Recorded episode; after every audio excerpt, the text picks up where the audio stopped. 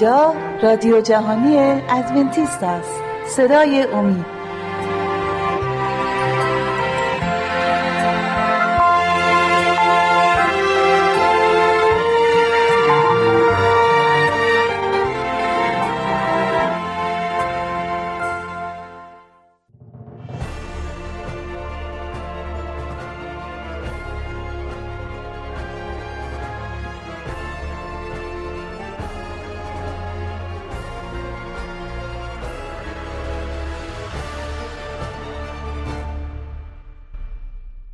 سلام گرم و صادقانه حضور بینندگان و شنوندگان عزیز برنامه صدای امید. از اینکه اجازه دادید که توسط این برنامه وارد خونه نشیمن شما بشیم و با هم بر سر سفره کلام خدا بنشینیم یک دنیا متشکرم. در این سری ما راجع به پند و اندرزهای سلیمان که همه وجه های زندگی را تقریبا به خود می‌گیره صحبت می‌کردیم. و یکی از آیات بسیار مشهور و مهم کتاب امثال سلیمان در باب اول این کتاب و آیه هفتم ذکر شده که میفرماید ترس یهوه ترس خدا آغاز علم یا آغاز حکمت است. لیکن جاهلان حکمت و ادب را خار می شمارن بنابراین سوال پیش میاد که خب منظور از این که ترس خداوند آغاز حکمت است چیه و چگونه می باید ما از این حکمت که از خدا ما دریافت میگونیم در زندگی روزمرهمون استفاده بکنیم قبلا یه توضیح کوچیکی راجع به اینکه حکمت چی هستش حضورتون تقدیم کردیم اجازه بدین مجددا به این مسئله مراجعه کنیم. حکمت در واقع طرز کاربرد اندوخه اندوخته علم و معرفتی است که ما به دست آوردیم. یعنی در واقع قسمت عملی اندوخته علمی ما حکمت شناخته شده. حکمت طرز کاربرد در واقع. طرز کاربرد چی؟ طرز کاربرد اصول و معنویات و معیارها و استانداردهایی است که ما در زندگی مخصوصا از کلام خدا فرا گرفتیم. در اینجا پس اشاره می‌کنه به اینکه ما چگونه از احکام و اوامر خدا پیروی کردیم و منظور از احکام و اوامر خدا چی هستن؟ خدا در خلق خلقت بشر چه انتظاراتی از بشر داشت؟ انتظاراتش این بود که بشر مطابق میل و ارادهش زندگی کنه و در نتیجه به شادکامی و سعادت برسه و در این حال حیات ابدی داشته باشه این خواست خدا بود. اما متاسفانه اجداد اولیه ما کوتاه آمدن و در نتیجه کوتاه آمدن از این خواست خدا جامعه بشری رو گرفتار مشکلاتی کردن که ما امروز از این مشکلات داریم زحمت می‌کشیم ناراحت هستیم. مشکلات در اینه که ما از اراده خدا کنار رفتیم. اراده او را انجام ندادیم. و در نتیجه نه فقط مرگ و ناراحتی بر این دنیا مستولی شد و نه فقط از درخت و آب حیات ما محروم شدیم و نتونستیم اون ابدیت مشروطی که خدا در نظر داشت داشته باشیم. مشکلات زیادی به این دنیا آمد. تمام این جنگ ها و ناراحتی ها و قحطی ها و ادابت ها و کینه ها و آدم کشی ها همه اینها در نتیجه همون ارتداتی است که از نظر خدا ما دور شدیم و به شکل خودخواه راه خود رو پیش رفتیم. در مرحله اول باید بپرسیم که خدا از خلقت انسان چه نظری داشت؟ نظرش این بود که بتونه با موجوداتی که زیشعورند با موجوداتی که ذهن مطابق اون سطحی که با خدا بتونن در تماس باشند تماس داشته باشه. خدا در پی یک تماس متقابل مشارکت متقابل همدمی متقابل با انسان بود که انسان رو در این سطح ذکاوت آفرید با توجه به این که ممکنه در این سطح ذکاوت انسان شق دیگری رو انتخاب کنه, کنه از چی که خدا در نظر داشته. در باب هفتم رساله پولس رسول به رومیان و آیه دوازدهم ما چنین می‌خونیم. باب هفتم آیه دوازدهم خلاصه شریعت مقدس است و حکم مقدس و عادل و نیکو. صحبتش شریعت میشه. امروز در دنیا خیلی جاها علاقه دارن که از شریعت استفاده کنند در زندگی. ولی خب ما از کجا می‌تونیم این شریعت رو به دست بیاریم؟ در اجتماعات انسانی خلال قرنها یک تعدادی معیارها و موازین روحانی انسان به دست آورده که بیشباهت به شریعت و احکام کتاب مقدس نیست. مثلا شما هر جای دنیا برید و بگردید می‌بینید که انسان ها معتقدند که دزدی به غصب گرفتن مال همسایه مطابق اراده خدا نیست. این رو یک عمل نکوهیده و بد می‌بینن. و تمام ادیان تقریبا در این مورد حکمی دارن که انسان نمی‌تونه مال همسایه خودش رو به غصب بگیره و نگه داره. یا اینکه بدون آگاهی همسایه مال او را بگیره. این وجدان بشر این موضوع رو اجازه نمیده. پس یه مقدار ما در اجتماعاتمون به بعضی از احکامی که خدا داده دست یافتیم. ولی خدا این رو کافی ندونست. خدا آمد بر کوه سینا موقعی که قوم اسرائیل از مصر به سوی کنعان می‌رفتند. ده فرمانی رو منقوش بر الواح سنگ به موسی داد و گفت که باید قوم بنی اسرائیل و نتیجتا همه بشر از این احکام پیروی کنند. آنچنان برای خدا این احکام مهم بود که این رو با ارز کنم که الهام به بشر نداد. نخواست که بشر از طریق الهام اینها رو دریافت کنه. برای اینکه مطمئن باشه اینن آنچه که خودش می‌خواد بشر ثبت بکنه داشته باشه و بهش مراجعه کنه به دست مبارک خودش به انگشت مبارک خودش خدا این احکام رو بر دو لوحه سنگ نوشت و به موسی داد و حکم داد که بنی اسرائیل و البته پشت سر اونها تمام جامعه بشری باید از این احکام پیروی کنند. بنابراین امروز موقعی که ما مطالعه می‌کنیم این احکام رو باید ببینیم خواست خدا در دادن این احکام چی بوده. در اینجا پولس رسول میگه که احکام شریعت مقدسه و باید ازش پیروی کرد. دوباره در همون رساله خودش به رومیان به اهل روم در باب سه و آیه بیست پولس رسول میگه که از آنجا که به اعمال شریعت از آنجا که به اعمال شریعت هیچ بشری در حضور او عادل شمرده نخواهد شد چون که از شریعت دانستن گناست خیلی روشن و واضح در اینجا میگه که شریعت به این برای این داده شد به نوع بشر که انسان راست و غلط رو تشخیص بده. گناه رو تشخیص بده.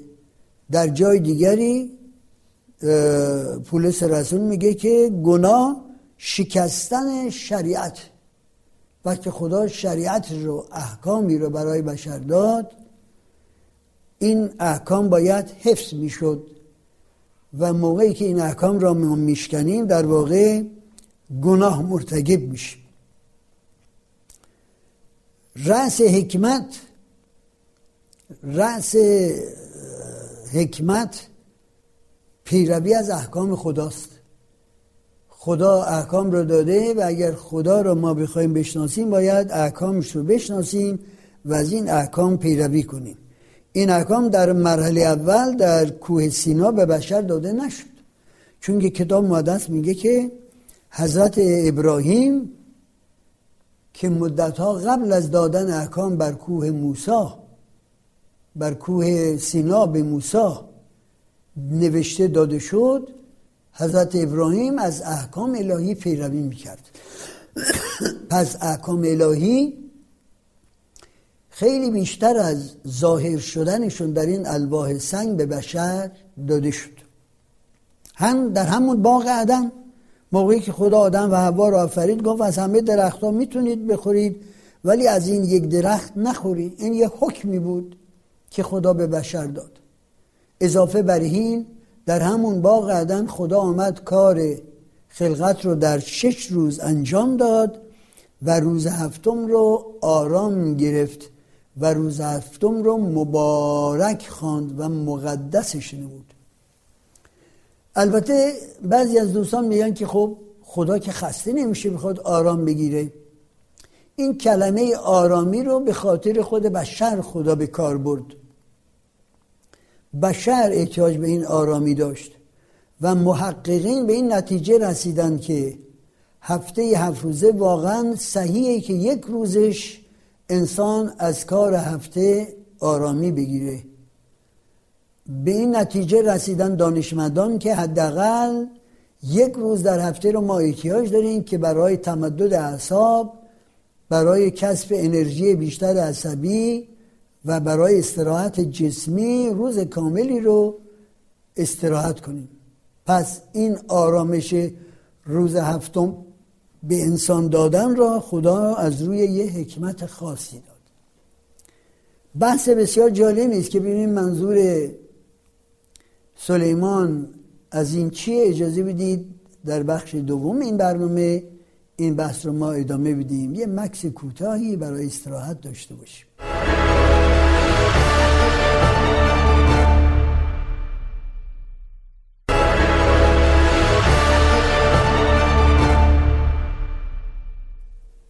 بله عزیزان من پیرو به آنچه در قسمت اول برنامه حضورتان ارز کردیم.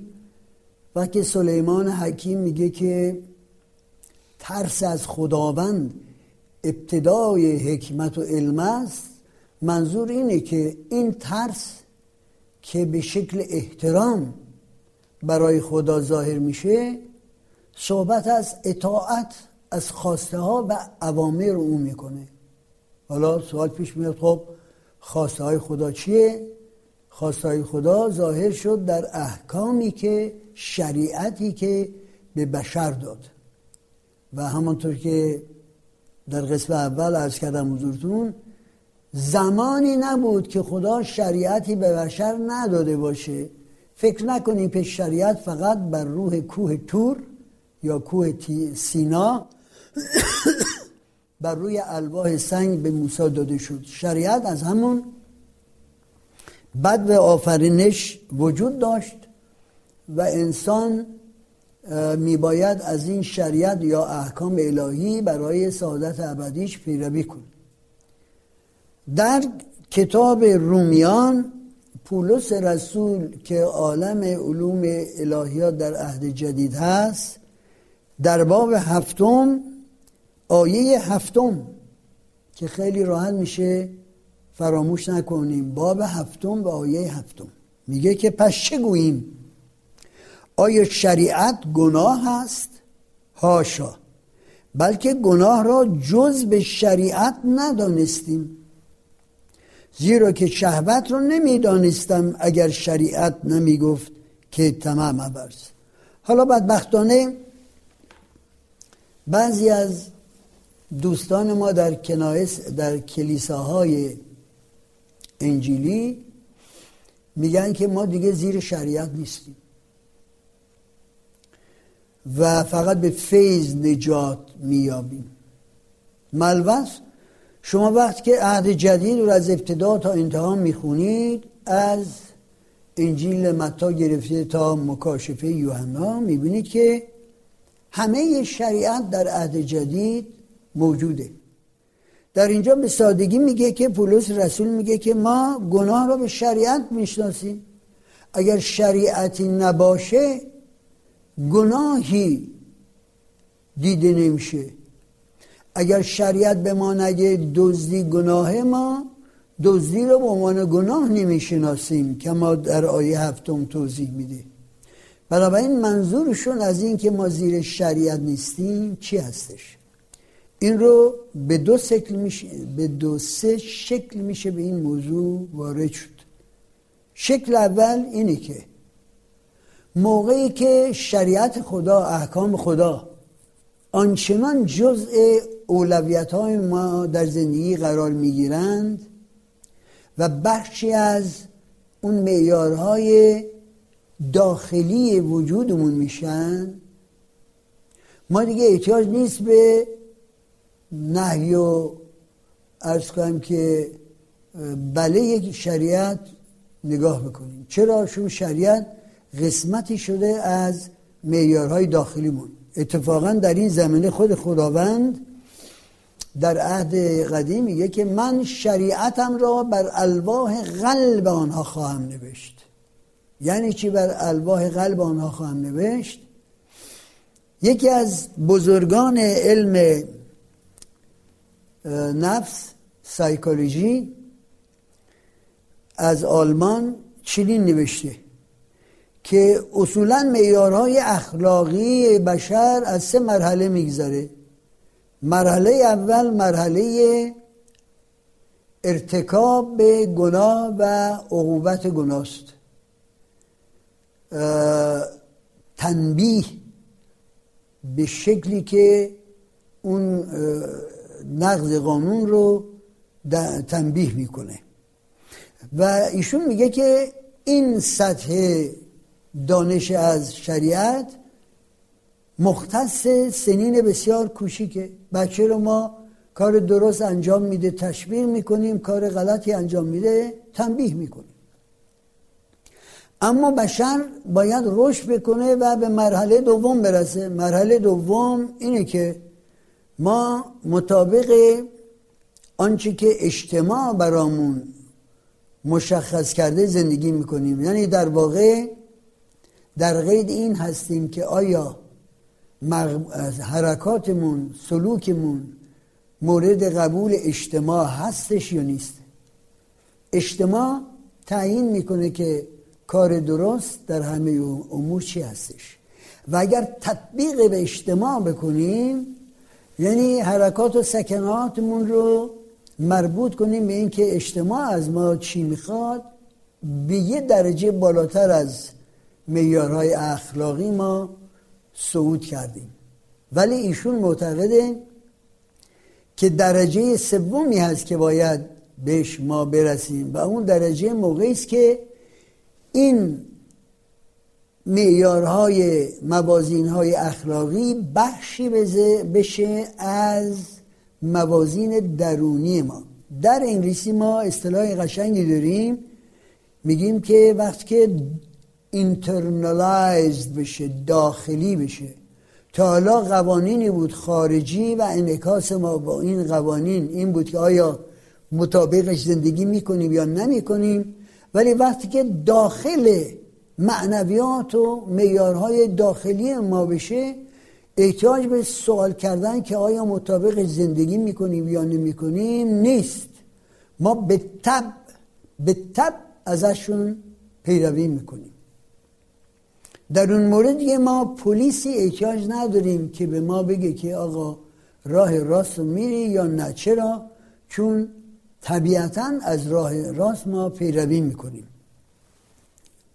این نوع نوشتن احکام در قلب یا internalization داخلی کردن این معیارها رشد نهایی انسان رو در موازین و معیارهای اخلاقی نشون میده.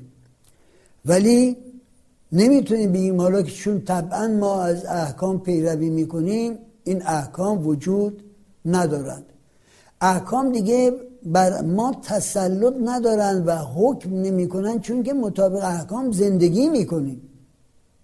در تمام کتب عهد جدید دزدی نکن دروغ نگو شهادت دروغ نده والدین تو احترام کن. این را همه نوشته شده حتی خود حضرت مسیح در باب پنجم متا چندین حکم دهکام رو تکرار می‌کنه و بعد ایشون میگه که من نیامدم تا احکام رو باطل کنم بلکه تا آنها را کامل کنم. به چه ترتیب کامل می‌کنه؟ به این ترتیب که مفهوم این آیات رو در زندگی روشنتر و بازتر می‌کنه. میگه که شنیدید و اولی گفته شد زنا مکن من به شما میگم که حتی نظر شهوت آلودی شما به جنس مخالف بندازید. همان دم در دل خود زنا کردید یعنی عمل زشت عمل مخالف احکام اول از مخیله میگذره اول از مراحل تصمیم میگذره بعد به مرحله عمل می‌رسه. به این ترتیب مسیح احکام رو کاملترش کرد واضحترش کرد که ما بدونیم نظر ایشون از این که باید احکام رو نگه داریم چیه. تمام احکام دهگانه در عهد جدید موجوده. حالا چرا ادهی فکر می‌کنن ما زیر احکام نیستیم و باید به فیض نجات پیدا کنیم که ما هم همین رو میگیم؟ ما به فیض نجات پیدا می‌کنیم. نجات یک عطیه مجانی است که به ایمان میپذیریم و بستگی به این که ما واقعا مو به مو احکام را اجرا می‌کنیم یا نمی‌کنیم نیست. ما به حفظ احکام نیست که نجات مییابیم این حرف رو می‌زنن چون در مورد یکی از احکام دهگانه ای که خدا بر کوه سینا به موسی داد پیروی نمی‌کنن و بنابراین تقلا می‌کنن که نشون بدن که احکام لازم نیست که ازش پیروی بشه. کدوم حکمه کدوم حکمی که دنیای مسیحی ازش پیروی نمی‌کنه و تقلا می‌کنه که مجوزی برای عدم پیروی از این حکم پیدا بکنه؟ حکم چهارمه. می‌پرسیم آیا می‌تونیم خدای دیگه داشته باشیم؟ نه. آیا می‌تونیم اسم خدا رو به باطل ببریم؟ نه. می‌تونیم دزدی کنیم؟ نه. می‌تونیم زنا کنیم؟ نه. می‌تونیم شهادت درو بدیم؟ نه. همه اینها نه. پس کدوم حکمه که ما با می‌تونیم بشکنیم؟ اگر همه احکام نهتای بقیه را نمی‌تونیم بشکنیم طبق نوشته های عهد جدید آیا حکم چهارم رو که حکم حفظ ثبت باشه می‌تونیم بشکنیم؟ در عهد جدید هم این حکم آمده در عهد جدید. عیسی مسیح فرمود او مالک روز سبت است. و به هواریون دستور داد که هرگاه اورشلیم میباید خراب بشه که ما می‌دونیم در هفتاد بعد از میلاد خراب شد دعا کنید که فرارتون در روز سبت نباشه. این احترامی بود که برای روز سبت قائل بود. پس ترس از خداوند مطابقت از شریعت است که او داده شریعت کامل. و در عهد جدید میگه که اگر ما یک حکم رو نقض کنیم مثل این است که همه احکام رو نقض کردیم. باید همه رو نگه داریم. نگهداری احکام مخالف اراده خدا نیست. و باز در تشخیص دادن کلیسای حقیقی زمان آخر در کتاب مقدس در باب دوازدهم مکاشفه و آیه هفدهم میگه که این از صبر مقدسین این از ایمان کسانی که عیسی را دوست دارند و احکام او را نگه میدارند. خود مسیح فرمود اگر مرا دوست دارید احکام مرا نگه دارید.